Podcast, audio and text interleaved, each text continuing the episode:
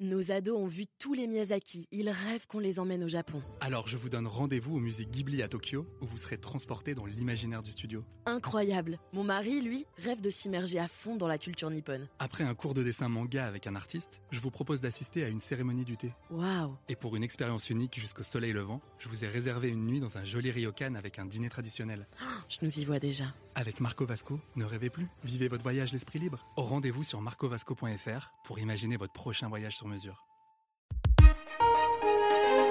Figaro Radio. Le Buzz TV. Sarah Lecoeuvre et Damien Canivez.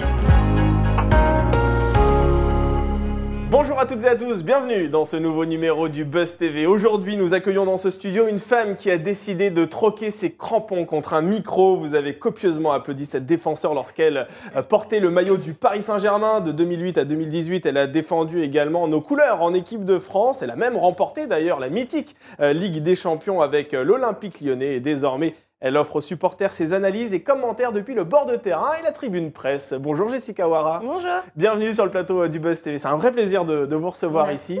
Alors, Baby Foot, 9 mois dans la vie d'Amel Majri, c'est le titre du documentaire euh, que vous avez réalisé. Il sera diffusé euh, sur Canal Plus Foot ce dimanche 5 février à midi 15. Vous y abordez le sujet de la maternité chez les footballeuses professionnelles. Déjà, première question, qu'est-ce qui vous a motivé à l'idée de, de faire ce film? En fait, ce qui m'a motivée, c'est mon expérience personnelle. Ouais. Euh, quand je jouais, euh, j'étais l'une des, des seules joueuses en activité mariée en équipe de France notamment. Et euh, tout le temps, on me disait Allez, Jess, lance-toi, fais un bébé, sois la pionnière, sois la première, ouvre la voie. Ouais. Et j'avais peur. J'avais peur de plein de choses. J'avais peur de, de mon avenir, j'avais peur de ce qui allait être mis en place par le club. Est-ce que le club allait être accepté, pas accepté, les- la sélection, Mm. retrouver ma place, plein de craintes. Et donc, du coup, bah, je ne l'ai pas fait. J'ai pas osé. J'ai eu mes enfants après ma carrière. Et euh, Amel Majri a osé. Ouais. Amel Majri, première internationale française à avoir un enfant en, en activité. Et en fait, je me suis dit, mais il faut qu'on la suive. Il faut euh, qu'on fasse un constat, un état des lieux de euh, la maternité dans le football féminin en France, mais aussi en fait, dans le sport féminin en général. C'est ouvrir des voies, voir Mm. ce qu'il en est, voir l'état et voir ce qu'on peut faire aussi. Quoi. Alors, c'est quoi l'objectif de ce documentaire? C'est vraiment un état des lieux ou bien c'est de dire aux femmes qui sont en activité professionnelle dans le monde du sport allez-y, foncez, c'est possible de faire un enfant et, et d'être euh, encore joueuse de football, par exemple? Les deux, en fait, les deux, c'est de démocratiser un petit peu tout ça, que euh, bah, les sportives, les footballeuses euh, osent en fait.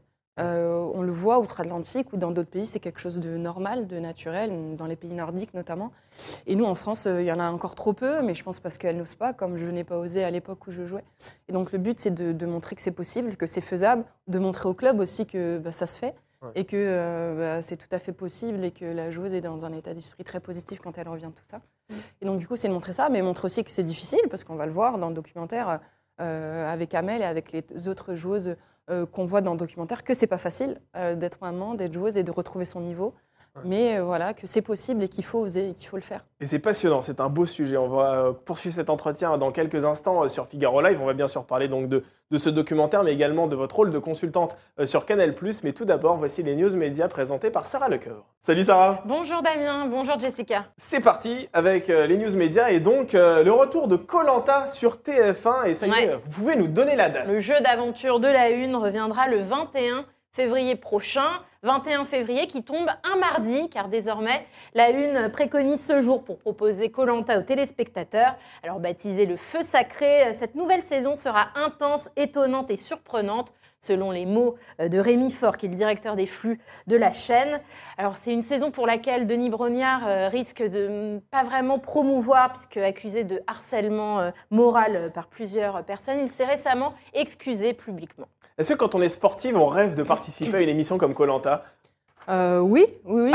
Euh, mes nièces aimeraient que j'y participe, mais vrai euh, dans cette saison, euh, il y aura une, une footballeuse qui sera dans. Ah, c'est oui, vrai et elle est parisienne. euh, Euh, elle, est- elle joue à Fleury, elle est ex-internationale française. Ah oui. Enfin, elle est encore en activité, donc elle peut encore à nouveau être Ah oui, donc euh, Julie bi- Debevert, bientôt votre footballeuse. tour alors. Ah, pourquoi pas Il y avait eu une spéciale hein, euh, sportif Ouais. avec Taï Chris Ah notamment. oui, absolument. Euh, donc ça, Ouais. vous demandez ça à la production de Colanta, ouais, de refaire une saison de, de Ah, pourquoi pas En tout cas, on a une footballeuse qui joue Ouais. encore, qui est en activité, qui est dans notre D1 Arkema et qui va Ah faire cette saison de Colanta. Julie de Bever. Ah oui, là aussi, il faut Eh bouger ben, les murs va- parce que j'imagine que le temps d'entraînement est assez euh, Ouais. prenant. Euh, Faire Colanta, c'est aussi euh, très, Ouais. très compliqué en termes d'emploi du temps. Donc, on a hâte de découvrir Oui, ça en tout cas. Ouais, 21 février. Allez, on va terminer ces infos médias tout de suite avec euh, le chiffre du jour, Sarah, c'est 825. Et oui, c'est en milliers le nombre de téléspectateurs rassemblés devant Face à Baba. C'est un nouveau euh, numéro présenté par Cyril Hanouna avec Olivier Véran, porte-parole du gouvernement, en invité principal. Alors ça représente 4,6%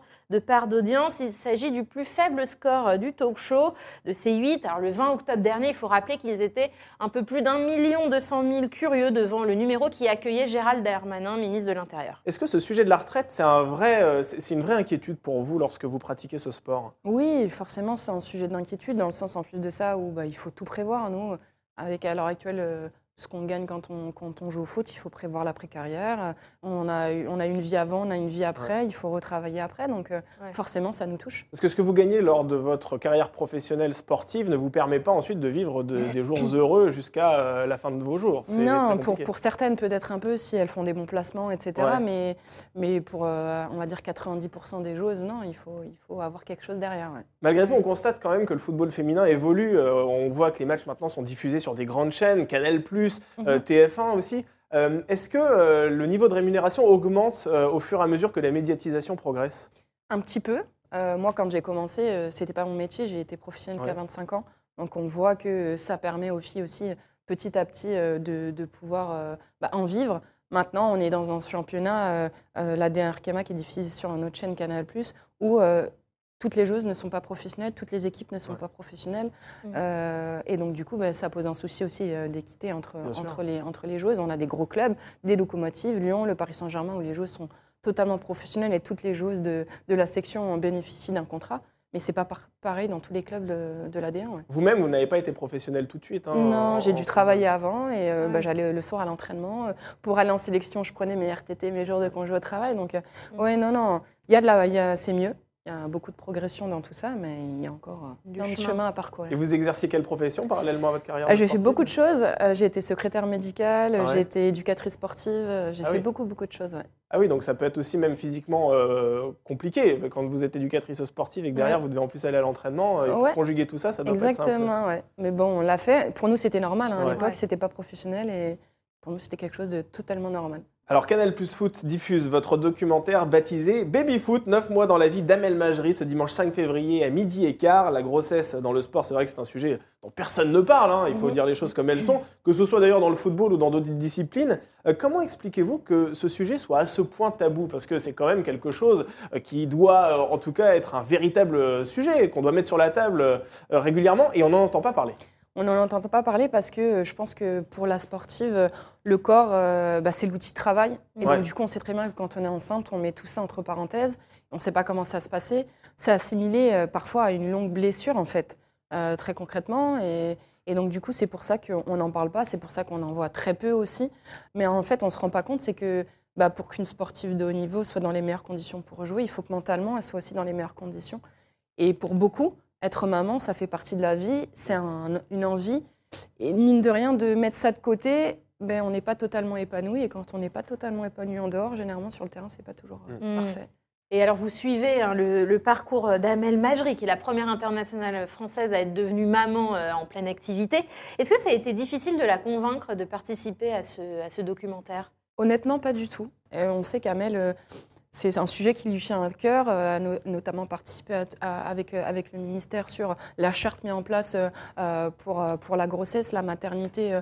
pour, les sportives. Donc, non, ça n'a pas du tout été un, problème. Le fait que forcément euh, j'ai joué avec elle en sélection, en club, ça aide aussi. Oui. Ikram Tikesh, qui fait aussi le documentaire Oui. avec moi, elle avait déjà suivi sur euh, d'autres projets pour. Canal+. Donc du coup, elle était aussi en confiance avec Ikram. Donc tout ça fait qu'au final, tout était réuni et elle a accepté euh, très rapidement et, et tout de suite en fait. Et tout de suite, alors très concrètement, comment avez-vous construit euh, ce documentaire? Vous l'avez vraiment suivi dans sa sphère privée et professionnelle pendant 9 mois, c'est ça? Oui, et oui, un, un peu des deux. En fait, on, on est parti euh, bah, de sa reprise un tout petit peu avant, un tout petit peu après, surtout après, en fait, au final.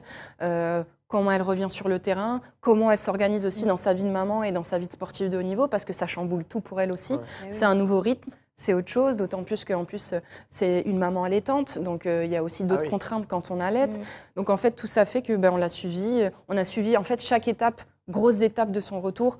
Le retour à l'entraînement euh, d'abord individuel en salle, le retour à l'entraînement collectif, ses premières minutes de jeu. Mm. D'où tout ça en fait euh, mis bout à bout fait le documentaire, même si on suit aussi en parallèle. C'est notre fil rouge, mais on suit en parallèle d'autres personnes. Et, après avoir tourné ce documentaire, est-ce que vous avez ressenti des regrets en vous disant Ah ben en fait, Mm. j'aurais pu le faire. Moi aussi, j'aurais pu être maman pendant euh, ma carrière professionnelle. En fait, ça a toujours été un petit regret, hein, parce qu'on a envie. Moi, j'aurais aimé que mes enfants, mes mes enfants me voient sur le terrain, parce que Ouais. ça a été ma première vie, entre guillemets, j'ai envie de dire. J'en ai, une, ai autre maintenant. Alors, euh, euh, ma fille qui, est- qui a, qui a bientôt 3 ans, elle, elle, elle se rend compte que c'est maman à la télé quand je passe à la télé sur Canal+. Mais euh, elle aura des vidéos, on lui montrera des vidéos, mais elle n'aura pas vécu ce truc de maman sur les terrains de foot. Ouais. Quand je voyais les copines avec leurs leur, leur, leur et euh, qui les voient sur, sur un terrain, on les amène. J'aurais aimé qu'il y, ait- ma fille. Donc, voir Ouais. Amal vivre ça, ouais, j'aurais aimé le, le vivre aussi. Ouais. Ouais, et parlons un peu des droits, euh, ce qui est alloué pour, euh, pour les sportives. En 2020, la FIFA euh, a pris une mesure pour protéger les joueuses de football durant leur grossesse. Les joueuses peuvent bénéficier d'un congé maternité de 14 semaines, dont 8 après la naissance de l'enfant, et ont l'assurance d'être réintégrées à l'équipe. Est-ce que euh, on a constaté un pic de naissance chez les joueuses euh, depuis cette mesure? Oui, ça rassure. euh, Comme je Ouais. le disais, euh, moi, j'ai pas osé parce qu'aussi il y avait ce flou-là. On savait pas Il où avait on pas mettait le les droit pieds. à la- Il n'y avait aucun droit. Donc, juridiquement parlant, on sait très bien qu'une une footballeuse, au bout de trois mois, elle peut plus exercer son métier. C'est Ouais. pas, on peut pas, on n'est pas dans un bureau où jusqu'à 7 Bien mois. 7 mois et demi, parfois on peut l'exercer quand on est Ouais. maman ou en congé, jusqu'au congé maternité. Là, c'est pas le cas. Donc, il y avait un gros flou. On savait pas où on mettait les pieds. Donc, forcément, ça fait peur. Moi, c'est aussi pour ça que j'ai eu peur de pas le faire quand j'étais quand euh, j'étais en activité euh, footballistique. Et donc, du coup, là, euh, je pense que ça rassure aussi d'avoir des droits, que ça Mais soit oui. écrit. Ouais. Et donc, du coup, ça rassure les joueuses qui osent peut-être un peu plus. Mais c'est vrai que vous le rappeliez, euh, quand on est footballeuse, votre corps, c'est votre outil de travail. Or, quand une femme est enceinte, c'est vrai que son organisme est- est bouleversé, c'est peu de le dire, par tout un tas de, de phénomènes qui, à première vue, rendent difficile la pratique d'un sport de haut niveau. Comment Amel Majri a-t-elle fait pour conjuguer sa carrière et la grossesse On imagine que c'est quand même très compliqué. Déjà que être sportif de haut niveau, euh, c'est intense. Alors, en plus, euh, être enceinte, ça doit être encore plus, plus difficile. Oui, bah déjà, euh, c'est essayer de se maintenir quand même un petit peu en activité pendant la grossesse qu'elle a fait au maximum. Ah oui. Et puis. euh, Jusqu'à quand bah, en fait, euh, moi, je vais prendre mon cas personnel. J'ai Ouais. pu courir jusqu'à trois semaines avant d'accoucher. Ça dépend Ah aussi oui. des. Ah ouais. Ça dépend Oui, des corps. Ça dépend, bien sûr. Ça dépend de plein de choses. De Bien chaque sûr. grossesse est différente. Mm, mm. Mais quand c'est bien encadré et bien suivi, Amel a pu faire beaucoup d'activités physiques jusqu'à très tard. Donc ça permet aussi de se rétablir un peu mieux. Ça dépend aussi de l'accouchement, si c'est par voie basse ou par césarienne, parce que c'est pas Ouais. le même temps de rééducation. Il y a deux trois semaines qui, qui se séparent. Oui. Et puis après, euh, forcément, c'est prendre en compte que le corps de la femme a changé, quoi qu'il arrive. Et donc du coup, bah, petit à petit, euh, réintégrer tout ça. Et comment elle a fait? Elle a fait plutôt privilégier une césarienne plutôt que. Non, non, c'est, euh, c'est, euh, c'est, il n'y a pas de privilège. Enfin, c'est, Enfin, c'est, au final, c'est, ça s'est fait comme ça s'est fait. Et il n'y avait pas de, avant, il faut que ça soit une césarienne, il faut que ça soit par va bosse. Ça s'est fait comme, naturellement Ouais. comme une femme euh, normale, en fait, tout simplement. Alors c'est vrai que vous aviez parlé, Sarah, des, des nouvelles règles de la FIFA. hein, euh, et c'est vrai que les mères sont mieux accompagnées à à leur Mhm. retour en club. Et euh, c'est ce que vous avez filmé en partie euh, dans ce documentaire. Je vous propose de découvrir un extrait. Ça va et toi? Coucou tu Coucou Ça va C'est une source de motivation en plus qui vient s'ajouter à, à mon cadre de motivation, on va dire. Il y en a trop des doudous et je sais pas lequel lui donner. Tu veux pas lui en donner un? Je peux lui en donner un parce que normalement le doudou, genre, elle le lâche pas, genre c'est tout le temps le même. Mais lequel choisir? Il y en a plein. J'ai hâte de retrouver euh, le groupe entier et une séance entière. Ouais, stabilise là. Ok, pour se périner. Ok, c'est parti. En fait, tu sais que tu vas souffrir. Sur l'instant T, tu sais ce qui te tient, c'est la tête. Donc, euh, serre les dents et après, ça va payer. Super Ahmed. Yes, stop. Yes. Elle veut dormir Ouais, elle s'arrête de pleurer. Ok, il faut la bercer. Et la Joanne, il sait bien faire. Allez, on joue. On voit que c'est intense hein, ce retour euh, en club. Quelles sont les, les principales difficultés qu'Amel Majri a dû euh, surmonter euh, après cette grossesse et ce retour euh, au plus haut niveau La double difficulté, c'est qu'elle revenait aussi d'un ligament croisé. Donc, en fait, Ah elle oui. a profité de Mm. cette pause blessure pour faire, euh, pour faire son enfant. Oui. Donc, il y avait double retour, entre guillemets. Et donc, la difficulté, c'était de l'organisation surtout, euh, comment gérer avec sa fille. Euh, surtout qu'au début, euh, sa fille était présente et après, elle a eu la nounou que euh, à partir de novembre parce que c'était, elle voulait quelqu'un proche d'elle et, et quelqu'un qu'elle connaissait pour pouvoir être nounou, même si le club euh, voulait lui mettre à disposition une nounou, mais elle voulait choisir sa nounou. Donc, euh, jusqu'à novembre, ben, on voit sa fille qui est là. Euh, bah, du coup, elle l'attend pleurer. Donc, pour se concentrer pleinement sur euh, son activité quand on Mm. a sa fille à côté, Ouais. quand euh, on lui dit Ouais. qu'elle est en train de pleurer, c'est pas facile. Donc ça, ça a été difficile pour elle. Et puis, bah, retrouver son niveau parce que, en fait, on a l'impression que tout va revenir vite, mais on se rend Ouais. compte en fait que c'est difficile. C'est difficile de, de conjuguer les deux. Et d'ailleurs, c'est possible de revenir au, au meilleur niveau, euh, à son meilleur niveau quand on, on vient d'avoir un enfant? Oui, c'est possible. On le voit. Amel en est un exemple. Elle a fait ses premiers pas avec, euh, avec, euh, avec l'équipe de Lyon il n'y a, il y a pas longtemps. Euh, on voit, il y a beaucoup d'exemples. À Fleury, on en suit. Euh, on suit trois, il y a trois mamans à l'équipe en, en Fleury, à Fleury, en Arkema, qu'on qu'on va voir aussi dans le documentaire. Elles, elles ont repris le haut niveau, le plus haut niveau en France aussi, alors qu'elles sont mamans. On Ouais. en voit aussi outre-Atlantique aux États-Unis. Donc oui, c'est possible. Elle travaille deux fois plus, non, que leurs euh, camarades ou... Non, euh, euh, elle travaille comme quelqu'un qui doit reprendre après une blessure, même si j'ai pas envie de comparer un enfant à une blessure parce que c'est un heureux événement. Ouais. un enfant. sûr, bien Mais en Ouais, gros, ouais. euh, on sait que physiquement on perd, comme euh, lors d'une blessure, et donc du coup, il faut qu'elle redouble d'efforts pour retrouver physiquement le niveau. Mm. Et puis après, bah, ce qui a géré, c'est euh, le manque de sommeil, parce que bah, les, les nuits de Les sont nuits, compliquées, et on sait très bien que la récupération... dans le sport du niveau, c'est très important. Là, on mange quand on peut en manger, à l'heure Ouais. qu'on peut manger parce qu'il y a l'enfant. Ouais. Voilà, une vie de maman normale, en fait, Ouais, tout simplement. Donc, il y a tout ça à prendre en compte. Là, je me mets à la place du téléspectateur qui a découvert cet extrait particulièrement émouvant et qui a envie de voir ce documentaire, mais qui malheureusement sera en train de partager un déjeuner avec sa belle-mère le dimanche à midi et quart. Euh, quand on peut le voir ce documentaire Si on n'est pas devant sa télé euh, sur Canal Bah, Foot, comme euh, tout, euh, tous les documentaires, euh, ça sera rediffusé euh, ouais. plus tard. Et puis, bah, dès l'instant où il y a un documentaire sur Canal, il est sur MyCanal, Sur qu'on peut retrouver à tout moment, à chaque fois, comme n'importe quel documentaire. Donc, il faut juste aller sur MyCanal et puis aller voir ce documentaire dès, dès dimanche Ouais. après-midi. Alors, Jessica, vous avez pris votre retraite. hein. Vous, c'était en janvier 2019. Qu'est-ce qui vous a motivé à l'idée de, de rejoindre eh bien, les médias en tant que consultante? Alors, euh, ça avait commencé quand je jouais déjà, quand j'étais en, en région parisienne, quand j'étais au PSG. Je faisais de la radio, euh, je faisais un peu de, un peu de télé aussi. Euh, alors, euh, au tout début, si on m'avait dit que j'allais être dans les médias, j'y aurais pas cru il y a beaucoup d'années parce que j'étais Ouais. très timide.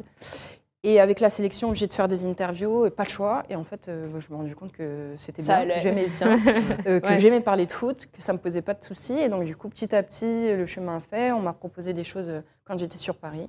Et après, Canal est arrivé, et- et voilà. Et vous faites beaucoup de choses. Vous êtes au bord du terrain parfois, vous êtes euh, aux commentaires également en Mhm. tant que, que consultante. Dans quel exercice vous vous épanouissez le, le plus? Bah, la chance que Canal me donne, c'est de faire plein de choses différentes. Ouais. Et c'est en ça que je m'épanouis aussi. Mm. C'est de pouvoir faire des émissions euh, un peu plus posées, euh, toujours en direct, de faire euh, du, du bord terrain, de faire du commentaire. En fait, de toucher à tout, c'est Ouais. ce qui m'éclate, d'être cantonné dans quelque chose. Et maintenant, il y a le doc aussi, en plus, qui est rajouté à la palette. Donc, euh, tout ça, vraiment, c'est quelque chose dans lequel je m'épanouis euh, particulièrement. Donc, de faire justement plusieurs choses et que Canal me, me permette ça, c'est vraiment top. Alors, euh, on l'a vu, hein, être une femme dans les médias, ce n'est pas forcément évident, euh, surtout dans le milieu euh, du sport. Euh, la preuve encore avec les récents témoignages d'Anne-Laure Bu- Bru- Ouais, Brunet, ouais. Bonnet pardon, et de Charlotte Namura qui ont pointé du doigt le comportement de Denis Brognard, on en parlait tout à l'heure. Vous, est-ce que vous avez déjà été victime de gestes déplacés euh, dans votre métier de consultante? Non, honnêtement, pas du tout. Ou témoin Euh, Non, non vraiment même témoin, pas du tout. Après, je pense, euh, la journaliste et la consultante, euh, elles n'ont pas la même approche. On les approche pas de la même manière. Je pense que mon passé de, de joueuse professionnelle m'aide aussi dans tout ça parce qu'on me regarde pas comme la journaliste qui arrive et qui ne connaît Ouais. rien, alors que pourtant, Dieu seul sait qu'il y a beaucoup de journalistes femmes dans le monde du sport qui s'y connaissent sans avoir été euh, Bien sûr. inter- internationale Mm. ou autre. Mais je pense que le rôle de consultante, on le regarde aussi peut-être différemment de l'extérieur. Et donc, du coup, euh, j'ai jamais eu tout ça. Euh, les accueils qu'on a un petit peu bizarres, c'est comme tout le monde sur les réseaux sociaux, où parce qu'on est une femme, on est pointé du doigt.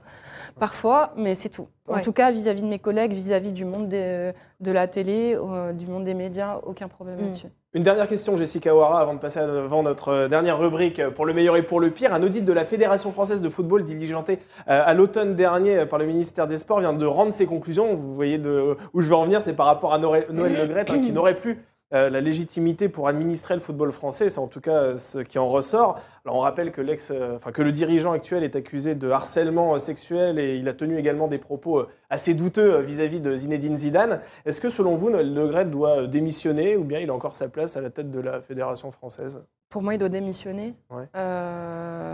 n'importe quel président, n'importe quelle fédération euh, dans ces cas-là, doit démissionner. On le voit, ça fait plusieurs fois euh, en termes de, com. Euh, c'est catastrophique. Dans ce qu'il mm. dit, c'est lunaire. On a l'impression qu'il est hors sol.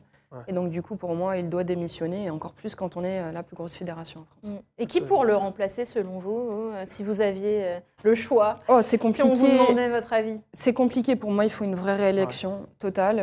Il faut que ça soit fait correctement. Après, donner un nom comme ça. Bah, vous, Jessica Ouara ah, Allez-y Franchement, porte ah, candidate Tout de suite. Hein. Jeune, bah, ouais, en pleine activité. Exactement, avec de bonnes idées, très certainement. Allez, bah, justement, on va vous poser des questions sur votre, sur votre carrière et vos projets c'est dans notre dernière rubrique pour le meilleur et pour le pire.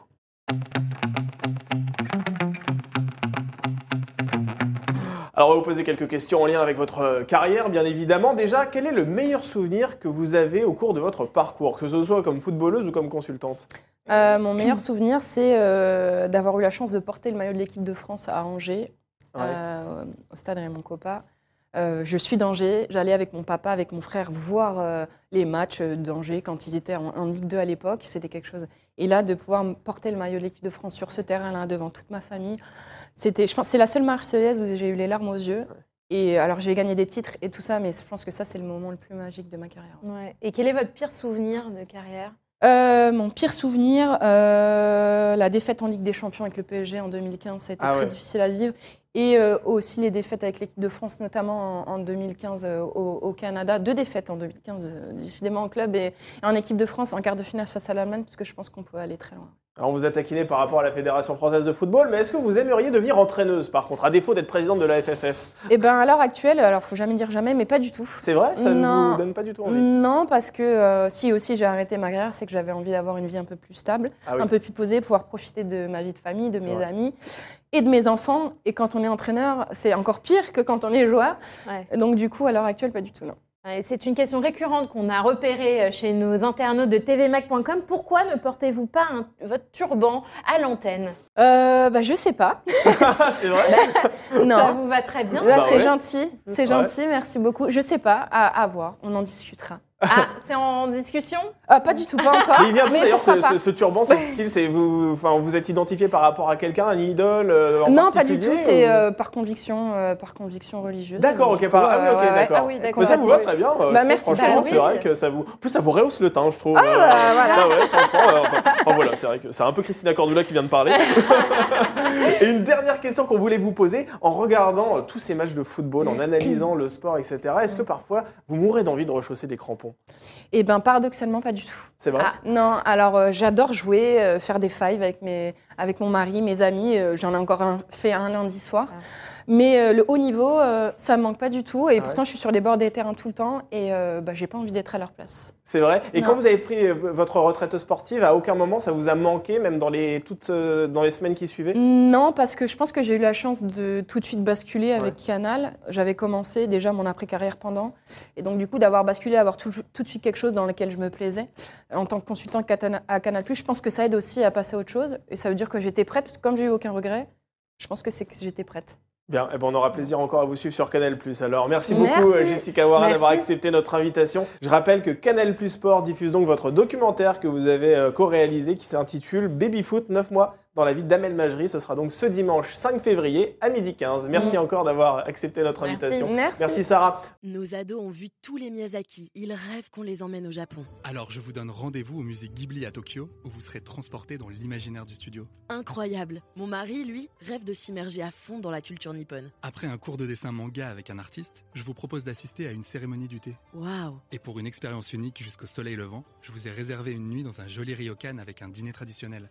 je nous y vois Avec Marco Vasco, ne rêvez plus, vivez votre voyage l'esprit libre. Rendez-vous sur marcovasco.fr pour imaginer votre prochain voyage sur mesure.